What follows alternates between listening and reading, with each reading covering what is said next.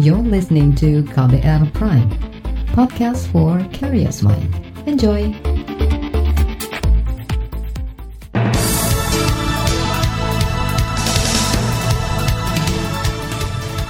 Selamat pagi saudara, senang sekali kami bisa menjumpai Anda kembali melalui program Buletin Pagi edisi Kamis 27 Agustus 2020 bersama saya Ardi Rusyadi. Informasi yang kami hadirkan pagi ini di antaranya subsidi untuk pekerja peserta BPJS Ketenaga Kerjaan terus menuai kritik. Presiden minta perampingan eselon untuk efisiensi anggaran. Pemerintah DKI Jakarta berencana buka kembali bioskop di tengah pandemi.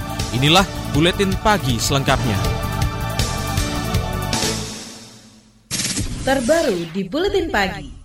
Pemerintah memastikan bantuan langsung tunai BLT atau subsidi pekerja bergaji di bawah 5 juta per bulan mulai dicairkan hari ini. Nilai subsidi itu mencapai Rp600.000 per bulan selama 4 bulan. Kementerian Ketenagakerjaan mengklaim sudah menerima data karyawan calon penerima subsidi tahap pertama. Hasil validasi yang dilakukan BPJS Ketenagakerjaan, penyaluran subsidi itu direncanakan untuk 2,5 juta pekerja setiap minggunya. Adapun total pekerja yang mendapat bantuan lebih dari 15 juta orang dengan total anggaran 27 triliun rupiah. Menteri Ketenaga Kerjaan Ida Fauzia menegaskan tidak akan memperluas penerima manfaat bantuan langsung tunai atau BLT atau subsidi pekerja bergaji di bawah 5 juta rupiah per bulan. Di luar peserta BPJS Ketenaga Kerjaan, Ida beralasan pekerja informal yang tidak terdaftar di BPJS Ketenaga Kerjaan sudah diberikan insentif lewat bantuan sosial lainnya. Secara bertahap harus sampai pada angka yang ideal sehingga seluruh pekerja kita bisa menjadi peserta BPJS Kerjaan. Sepanjang pemerintah kan tidak program ini kan tidak hanya untuk pekerja ini. Sebelum ini tadi sudah saya sampaikan di treatment dengan berbagai program yang lain. Kecuali kalau pemerintah hanya tiba-tiba memberikan bantuan subsidi kepada pekerja yang eksis bekerja. Kecuali kalau itu. Ini kan tidak. Menaker Ida Fauziah menyebut pemilihan peserta BPJS Ketenaga Kerjaan sebagai penerima subsidi pekerja merupakan apresiasi dan upaya menarik masyarakat bergabung dalam jaminan sosial ketenaga kerjaan itu.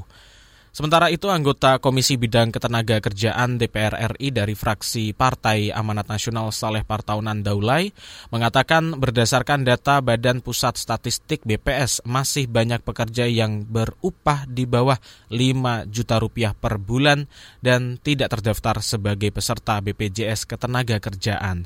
Menurut Saleh, upah para pekerja itu terlalu kecil sehingga tidak mungkin lagi dipotong untuk membayar iuran peserta jam sostek. Orang merasa nggak yakin misalnya dengan BPJS, lalu orang nggak mau daftar. Kan bisa juga begitu. Atau mungkin orang karena miskinnya atau karena kecilnya penghasilannya, rasa-rasanya nggak layak untuk dibagi apa namanya gaji itu menjadi peserta BPJS. Banyak itu. Ya yang gajinya di bawah satu juta tadi itu kan banyak. Kalau misalnya satu juta gajinya lalu nanti 200 ribu atau 250 ribu harus diberikan sebagai iuran bulanan ke BPJS Ketenagakerjaan ya kurang lah. Hidup bagaimana? Itu tadi anggota Komisi Bidang Ketenaga Kerjaan DPR RI dari fraksi PAN Saleh Partaunan Daulay. Kritik juga dilontarkan Neti Prasetyani dari fraksi PKS. Ia menuding Kementerian Ketenaga Kerjaan tidak adil dan hanya menciptakan kesenjangan jika hanya memberi subsidi untuk satu kelompok saja. Ketua Umum Federasi Buruh Lintas Pabrik FBLP Jumisih menyatakan siap melakukan pembelaan terhadap pekerja yang bukan peserta BPJS Ketenagakerjaan yang tidak memperoleh BLT atau subsidi pekerja. Jumisih juga menyanggah klaim Menteri Ketenagakerjaan Ida Fauzia yang menyebut bahwa pekerja di luar program BLT atau subsidi gaji sudah menerima bantuan sosial lainnya. Ia memastikan tidak semua buruh menerima bantuan sosial itu. Kami sedang membangun aliansi bersama dengan teman-teman Jala PRT dan juga organisasi lain untuk melakukan advokasi ke pemerintah supaya mereka buru-buru yang dinyatakan informal seperti PRT dan lain-lain ini juga mendapat subsidi dari pemerintah termasuk buru-buru yang tidak terdaftar beserta BPJS Ketenagakerjaan karena mereka tidak layak untuk diabaikan gitu. Jadi mereka juga layak untuk mendapat perhatian. Ketua Umum Federasi Buruh Lintas Pabrik Jumisi menambahkan pemerintah seharusnya memperhatikan nasib buruh informal formal yang bukan peserta terdaftar BPJS Ketenagakerjaan, misalnya pekerja rumah tangga, sopir, pengemudi ojek daring, gadis promosi penjualan SPG, hingga pekerja rumahan yang mengerjakan kegiatan industri. Selain Federasi Buruh Lintas Pabrik, tuntutan yang sama diajukan oleh Konfederasi Serikat Buruh Seluruh Indonesia KSBSI. Sementara itu, pakar perburuhan dari Universitas Trisakti Andari Yurikosari mendorong para pekerja berpenghasilan di bawah 5 juta rupiah per bulan untuk segera mendaftarkan diri ke BPJS Ketenagakerjaan. Tujuannya supaya bisa mendapat bantuan langsung tunai atau subsidi pekerja dari pemerintah. Andari mengingatkan, para pekerja juga dapat melaporkan perusahaannya ke Kementerian Ketenagakerjaan kalau tidak didaftarkan sebagai peserta BPJS Ketenagakerjaan. Ya, yang pertama kalau uh, belum didaftarkan oleh perusahaan, pertama perusahaan yang bersangkutan bisa dilaporkan. Ya, karena ini kan wajib ya sifatnya ya, bisa dilaporkan kepada BPJS maupun kepada pengawas ketenaga kerjaan. Karena ini merupakan suatu hal yang sifatnya wajib. Kedua, kalau memang pekerja itu belum didaftarkan, artinya dia belum punya BPJS ketenaga kerjaan kan, sebenarnya secara pribadi masing-masing pekerja itu bisa mendaftarkan diri sendiri. Tentu saja membayar iuran sendiri gitu. Andari menambahkan perluasan perluasan penerima manfaat bantuan langsung tunai BLT atau subsidi pekerja dapat dilakukan, tetapi Andari yakin pemerintah tidak akan berani mengambil risiko memperluas penerima manfaat subsidi pekerja. Kita ke informasi mancanegara, Filipina mempertimbangkan pemberlakuan kembali Undang-Undang Darurat Militer pasca ledakan dua bom bunuh diri yang terjadi Senin lalu di Pulau Jolo, Ledakan itu menewaskan 15 orang dan melukai puluhan lainnya. Sejauh ini pejabat militer Filipina sudah mengumumkan seorang wanita warga negara Indonesia diduga menjadi pelaku bom bunuh diri. Kepala Staf Angkatan Darat Filipina Cirilito Sobejana mengatakan situasi saat ini mengharuskan dan menuntut pemberlakuan darurat militer. Tujuannya agar aparat dapat mengisolasi wilayah dan melacak jaringan kelompok pimpinan Abu Sayyaf. Pemberlakuan status darurat militer di Filipina sebelumnya pernah diberlakukan secara terbatas misalnya di Pulau Mindanao. Ketika itu, pihak berwenang di Mindanao memperlakukan jam malam dan pos pemeriksaan di jalan-jalan. Presiden Rodrigo Duterte menyebut darurat militer membantu mengekang aksi terorisme, sekaligus memenuhi tingkat dukungan publik yang tinggi terhadap pemerintah. Presiden minta perampingan eselon untuk efisiensi anggaran, informasinya usai jeda. Tetaplah di Buletin Pagi KBR. You're listening to KBR Pride, podcast for curious mind. Enjoy!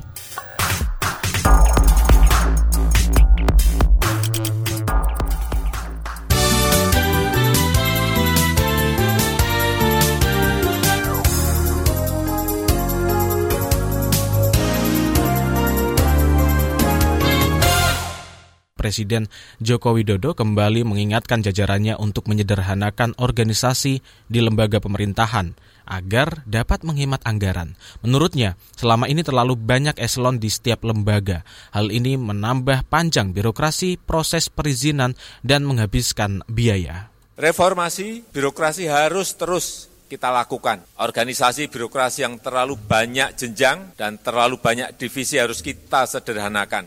Eselonisasi harus kita sederhanakan tanpa mengurangi pendapatan penghasilan dari para birokrat. Karena terlalu banyak eselon akan semakin memperpanjang birokrasi, akan semakin memecah anggaran dan unit-unit yang kecil-kecil yang sulit pengawasannya. Dan anggaran akan habis digunakan hanya untuk rutinitas saja. Presiden Jokowi mengatakan jika eselon dipangkas dan birokrasi disederhanakan, maka akan banyak anggaran yang bisa digunakan untuk program lain yang bermanfaat bagi masyarakat. Awal tahun ini beberapa kementerian seperti Bapenas, Kementerian Keuangan, Kementerian Pan-RB, dan beberapa lembaga sudah melakukan reformasi tersebut. Komisi Aparatur Sipil Negara KASN mengeluhkan lambatnya respon pejabat pembina kepegawaian atau PPK dalam menindaklanjuti rekomendasi pelanggaran netralitas ASN. Wakil Ketua KASN Tasdik Kinanto mengatakan sejak awal 2020 hingga pertengahan Agustus ini ada 490 ASN yang dilaporkan atas dugaan melanggar netralitas. KASN lalu mengeluarkan rekomendasi sanksi kepada 370-an ASN yang terbukti melanggar. Dari jumlah itu, baru setengahnya yang ditindaklanjuti, PPK dengan menjatuhkan sanksi. Bahwa simpul permasalahan pelanggaran netralitas adalah respon PPK atau pejabat pembina kepegawaian yang lambat dan bahkan enggan menindaklanjuti rekomendasi KFN. Kondisi ini menunjukkan adanya konflik kepentingan pada diri PPK yang bersangkutan sehingga para pegawai ASN cenderung melakukan pelanggaran secara terus-menerus. Masalah ini tentu harus diakhiri. Wakil Ketua KASN Tasdik Kinanto juga mendorong agar surat keputusan bersama SKB 5 Menteri segera ditandatangani. Sebab kalau SKB itu disahkan, maka pejabat pembina kepegawaian atau PPK yang tidak menindaklanjuti rekomendasi dari KASN bisa dijatuhi sanksi oleh Menpan RB atau Mendagri. Tingkat penularan COVID-19 masih tinggi sepanjang hari kemarin. Penambahan kasus positif baru mencapai 2.300-an orang. Menurut Satgas Penanganan COVID-19, dirinci dengan penambahan itu maka total jumlah kasus positif mencapai lebih dari 160 ribu orang. Meski jumlah kasus baru terus bertambah, tapi Satgas juga mencatat penambahan jumlah pasien sembuh kemarin mencapai 2.500-an orang, sehingga total pasien sembuh COVID-19 lebih dari 115.000 orang. Adapun jumlah total kematian mencapai 6.900-an jiwa. Masih terkait COVID-19, para bakal pasangan calon kepala daerah yang akan mengikuti pilkada serentak Desember mendatang harus melakukan swab test bebas COVID-19. Ketua Komisi Pemilihan Umum KPU Arief Budiman mengatakan ketentuan itu akan dicantumkan dalam revisi peraturan KPU tentang pelaksanaan pemilihan kepala daerah serentak dalam kondisi bencana non-alam COVID-19. Revisi juga dilakukan atas koordinasi dengan pengurus besar Ikatan Dokter Indonesia atau PBID kita usulkan kepada pemerintah dan DPR untuk bisa dimasukkan yaitu setiap bakal pasangan calon sebelum uh, nanti uh, dilakukan pemeriksaan kesehatannya mereka harus melakukan swab test. Selain itu, menurut Ketua KPU Arief Budiman, dalam revisi peraturan KPU juga mengatur tentang kampanye dan dana kampanye. Karena setelah pasangan calon ditetapkan, mereka akan mulai kampanye dan harus melaporkan dana kampanyenya. Kampanye akan dimulai pada 26 September. Beralih ke berita ekonomi, Menteri Keuangan Sri Mulyani Indrawati menyatakan pertumbuhan ekonomi Indonesia berisiko di kisaran 0% sampai minus 2% pada kuartal 3 2020. Artinya, Indonesia akan masuk jurang resesi karena mengalami pertumbuhan negatif dalam dua kuartal berturut-turut. Sri Mulyani mengatakan proyeksi negatif muncul karena pemerintah melihat aktivitas ekonomi masyarakat dan dunia usaha yang mulai pulih sejak Juni 2020 rupanya belum cukup kuat untuk berlanjut di kuartal 3. Pertumbuhan negatif pada kuartal 3 berisiko terjadi karena tingkat konsumsi masyarakat masih cukup lemah. Meski mendapat bantuan sosial atau bansos dari pemerintah, tingkat konsumsi masyarakat tercatat minus 5,51 persen pada kuartal 2 2020. Sementara itu menurutnya ada beberapa sektor usaha yang sudah berbalik positif, namun tidak sedikit yang justru kembali negatif seperti masa pertengahan pandemi virus corona atau COVID-19 mewabah di dalam negeri. Beralih ke berita olahraga, pihak Barcelona akhirnya berkomentar mengenai situasi yang tengah melanda terkait keinginan Lionel Messi hengkang. Klub raksasa Spanyol itu menyatakan masih ingin membantu membangun tim bersama Messi dan akan mencari solusi terbaik menghadapi masalah yang timbul. Melalui direktur olahraga yang baru, Ramon Planes, Barcelona berharap Messi menjadi bagian klub pada masa yang akan datang. Plans menganggap surat pernyataan yang dikeluarkan Messi mengenai niat hengkang dari Camp Nou sebagai hal yang tidak terduga di saat Barcelona ingin membangun kembali tim setelah terpuruk di musim yang baru berakhir. Hasil buruk Barcelona pada musim 2019-2020 dan perbincangan dengan pelatih barunya menjadi pemantik Messi menyatakan niat menyudahi karir di Barcelona. Laporan khas KBR bertajuk Perlindungan Tenaga Pendidik di Tengah Polemik Pembukaan Kembali Sekolah akan hadir usai jeda. Tetaplah di Buletin Pagi KBR. You're listening to KBR Pride, podcast for curious mind. Enjoy!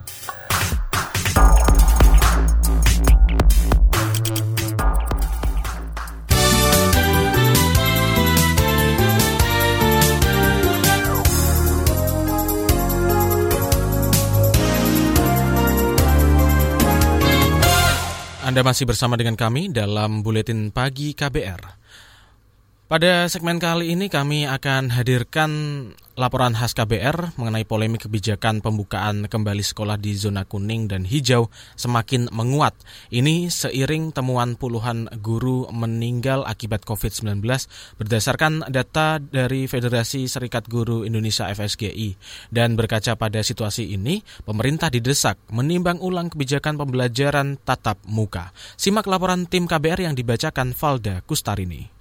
Federasi Serikat Guru Indonesia FSGI mencatat ratusan guru terinfeksi virus corona dan tak kurang dari 40-an di antaranya meninggal dunia. Menurut Wakil Sekjen FSGI Fahriza Tanjung, kasus kematian guru terbanyak terjadi di Surabaya, Jawa Timur yang mencapai lebih dari 30 orang. Meski data ini dibantah oleh Pemkot Surabaya dengan menyebut jumlah guru yang meninggal sebanyak 4 orang. Fahriza mengatakan, berdasarkan penelusuran FSGI, ada guru di sana yang diwajibkan datang ke sekolah untuk keperluan presensi setelah kami telusuri ternyata pada kasus Surabaya ini guru-guru ini diwajibkan untuk hadir ke sekolah e, untuk melakukan absensi hari. Kemudian dari kasus-kasus ternyata penerapan protokol kesehatan di sekolah itu masih sangat lemah. Di Rembang, Jawa Tengah, ada belasan guru SMK yang terinfeksi COVID-19. Temuan ini terungkap usai salah seorang guru yang juga menjadi petugas pilkada di uji usap dan positif. Padahal, ia sempat beraktivitas di sekolah untuk mempersiapkan penerimaan peserta didik baru. Kasus lain terjadi di enam sekolah di Kalimantan Barat. Berdasarkan hasil tes usap pertengahan Agustus lalu, Kabupaten Mempawah menjadi penyumbang terbanyak guru positif COVID. Situasi ini harus menjadi pertimbangan serius dalam mengambil kebijakan pembelajaran tatap muka. Kepala Dinas Kesehatan Kalimantan Barat, Harrison. Jadi kalau untuk guru, sebenarnya di Mempawah ini sudah ada 10 orang kasus konfirmasi COVID-19. Nah ini pemeriksaannya belum semua kita periksa. Jadi untuk seluruh kabupaten, guru itu yang paling banyak ada di Mempawah yang terkena COVID-19. Ini harus menjadi catatan atau perhatian oleh pemerintah Mempawah. Dan pemerintah Mempawah tidak boleh lengah. Kementerian Pendidikan dan Kebudayaan menanggapi sorotan publik tentang adanya klaster baru di sekolah. Dirjen PAUD, Pendidikan Dasar dan Menengah Kemendikbud, Jumeri, menangkis anggapan bahwa kemunculan kasus guru dan siswa positif COVID sebagai hasil pembukaan kembali sekolah. Dari berbagai daerah, bahwa akibat dari pembukaan sekolah itu dengan tatap muka telah terjadi klaster-klaster baru. Klaster-klaster baru di dunia pendidikan di mana terjadi korban seolah akibat dari pembukaan zona kuning ini telah menyebabkan kejadian yang masif di lapangan. Dari hasil klarifikasi kami kepada Kepala Dinas Pendidikan setempat tidak melaksanakan kegiatan belajar mengajar, nah, sehingga belum sempat dibuka. Jumeri mencontohkan kondisi di Kalimantan Barat. Menurutnya, temuan kasus baru di sana terungkap sebelum sekolah dibuka. Temuan ini justru diperoleh saat pemeriksaan dalam rangka persiapan pembelajaran tatap muka. Ini Gubernur Kalimantan Barat melakukan swab test terhadap Bapak Ibu guru dan random test terhadap peserta didik. Hasilnya adalah 14 peserta didik reaktif dan 8 guru reaktif. Itu dalam situasi persiapan membuka uh, tatap muka. Artinya sekolah belum beroperasi. Jumeri mengapresiasi pemerintah setempat atas kedisiplinan menjalankan prosedur pembukaan kembali sekolah. Menurutnya, Tindakan ini patut diteladani di daerah lain. Nah, ini contoh yang baik yang bisa kita sebarkan kepada seluruh pemerintah daerah bahwa pemerintah daerah mengalokasikan anggaran untuk bisa melakukan swab test kepada Bapak Ibu guru di sekolah maupun peserta didik. Nah, setelah diketahui ada siswa maupun peserta didik yang reaktif, maka pembukaan tatap muka di Pontianak ditunda. Sekjen FSGI Fariza Tanjung ikut memuji kebijakan Pemprov Kalbar dalam menggelar tes usap bagi guru sebelum pembukaan sekolah. Hal ini termasuk bentuk perlindungan bagi para tenaga pendidik dan juga siswa. Namun, pemerintah mestinya bisa memberi jaminan perlindungan lain, misalnya dengan tidak mewajibkan para guru untuk datang ke sekolah. Pembelajaran daring perlu didorong karena dinilai lebih aman dari resiko penularan virus saat ini kan sebenarnya sedang dalam masa PJJ gitu ya. Tidak seharusnya pemerintah daerah maupun yayasan perguruan swasta itu mewajibkan gurunya untuk masuk ke sekolah untuk melaksanakan pembelajaran daring selama tugas-tugas pokok tahunnya sebagai guru itu masih bisa dilaksanakan dari rumah. Sementara itu, Epidemiolog Universitas Indonesia Manduriono mengkritik dasar kebijakan pembukaan kembali sekolah berdasarkan sistem zonasi COVID-19. Pasalnya, status zona tiap wilayah tidak mewakili kondisi sebenarnya.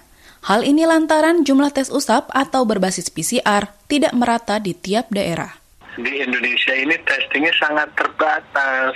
Jadi bisa saja tidak ada kasus, ya kan, karena testingnya terbatas. Di Indonesia ini hampir 50 persen layanan testing itu dari Jakarta. Dari daerah-daerah lain itu masih rendah.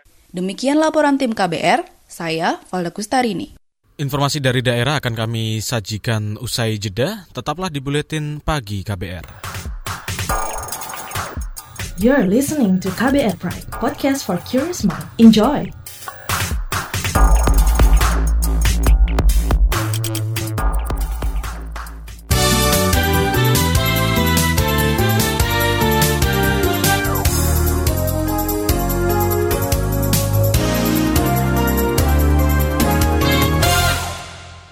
Inilah bagian akhir buletin pagi KBR. Informasi pada segmen kali ini kami akan mulai dari DKI Jakarta. Pemerintah Provinsi DKI Jakarta berencana membuka kembali aktivitas bioskop di ibu kota dalam waktu dekat ini. Gubernur Jakarta Anies Baswedan mengatakan pemerintah saat ini tengah menyiapkan regulasi mengenai protokol pembukaan bioskop yang harus ditaati bagi pelaku industri maupun masyarakat. Dalam waktu dekat ini, kegiatan bioskop di Jakarta akan kembali dibuka dan protokol kesehatan akan ditegakkan lewat adanya regulasi yang detil dan adanya pengawasan yang ketat sehingga pelaku industri memberikan jasa pada masyarakat tanpa memberikan risiko yang besar. Dan bagi masyarakat juga ketika berkegiatan mereka akan bisa merasakan aman. Gubernur DKI Jakarta Anies Baswedan menambahkan regulasi yang dibuat nantinya akan mengatur hal-hal teknis terkait operasional bioskop, mulai dari pembelian tiket diharuskan secara daring, penggunaan masker, pembersihan bioskop secara berkala, pengaturan tempat duduk, pengaturan keluar masuk penonton, hingga kualifikasi siapa saja yang diperbolehkan menonton bioskop. Sebelumnya, pemerintah DKI berencana membuka operasional bioskop pada akhir Juli, namun rencana itu batal karena ancaman COVID-19 masih tinggi. Dari Jakarta kita menuju ke Bandung, Jawa Barat. PT Kereta Api Indonesia 2, Daop 2 Bandung mencatat hampir 13.000 penumpang kereta api jarak jauh diangkut selama musim liburan Tahun Baru Islam.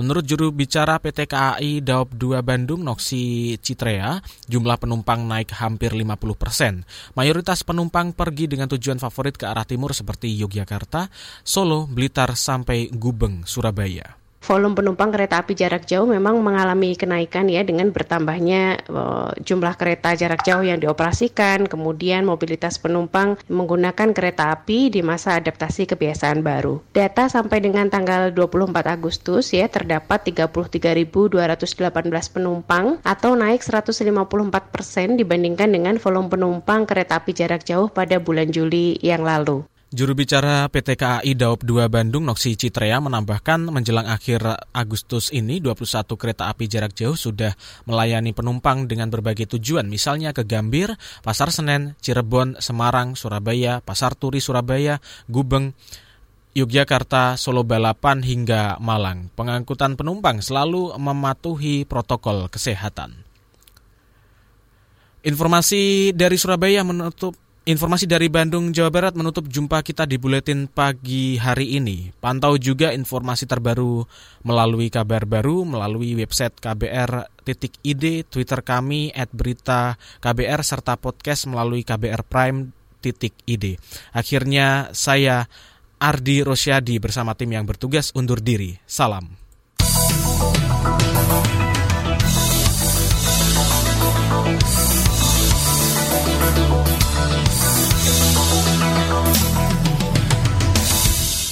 KBR Prime, cara asik mendengar berita. KBR Prime, podcast for curious mind.